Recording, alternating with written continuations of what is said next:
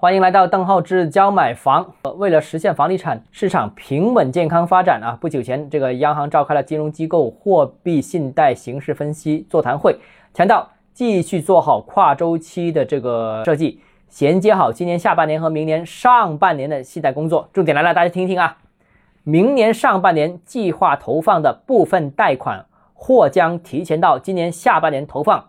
以此对冲近期信贷增速下滑的趋势。那特别是要加强预期管理和引导，不向房地产发出错误信号，也要防止政策调整误伤合理市场需求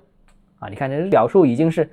比较罕见的，有些已经说的比较明白了，有新的一些明年的新增量资金来支持当前的市场，信贷比较低嘛，这个讲话非常重要啊。其中部分明年的额度用于今年下半年，这是一个非常重要的信号，这个可能意味着对于房地产的融资政策的调控有一个微调的这样一个可能，之前太紧了，适当的松一松，让大家喘口气啊，让房地产企业喘口气也好，让购房者喘口气也好，现在二手房基本上要等半年到8个月啊，非常夸张啊！这个我还说的是广州，其他城市我还不知道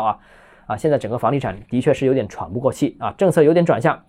那最近一段时间呢，其实房地产企业爆雷的新闻大家也很多看到了，当然不止恒大一家了，还有一些其他的企业，其实也有一些相关的一些传闻。百强企业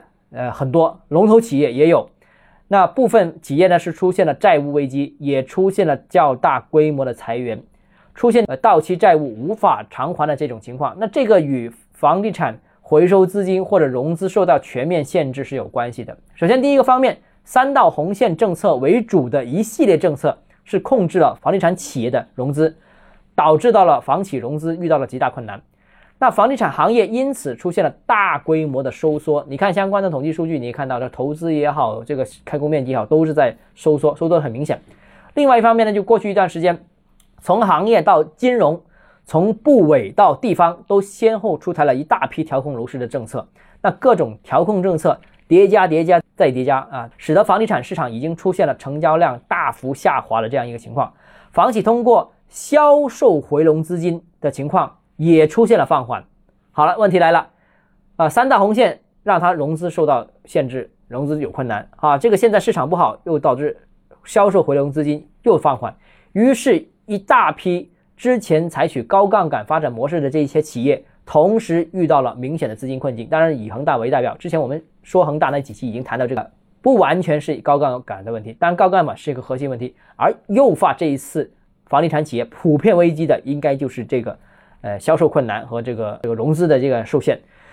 此前中央其实是三番五次强调是调控楼市的目标是要稳房价、稳地价、稳预期，目前房地产市场不是稳的问题了，是有加速下行的这样一个态势，房地产企业累积的风险也越来越高啊！如果按目前趋势继续往前走的话，有可能出现一些更多的暴雷。那现在我刚才已经说了，100强房企当中很多都有进入这个潜在暴雷的名单，反正我统计了一下，有负面新闻的传闻的20-30家是不下的啊。那这个更多房地产如果是出现这种问题，那整个市场的预期可能会更悲观，这个就有悖于房地产市场提出的稳房价、稳地价、稳预期。那为了使这个整个市场继续保持稳健发展，我觉得刚才我说的这一段的央行的这段话是非常重要的一个信息，这可能也是楼市包括融资微调、包括政策微调的一个开始，新一轮逆周期调控应该开始了。所谓逆周期，我们就之前说的，市场太好我要打压，市场不好的时候我们要拖一下，所以政策底我感觉越来越近了，在构筑当中了。那市场底当然还需要时间啊。好了，今天节目到这里啊，如果你还有其他问题的话，欢迎私信我或者添加我的个人微信邓浩志教买房6个字拼音首字母小写，这个微信号就是微信 dhzjmf， 我们明天见。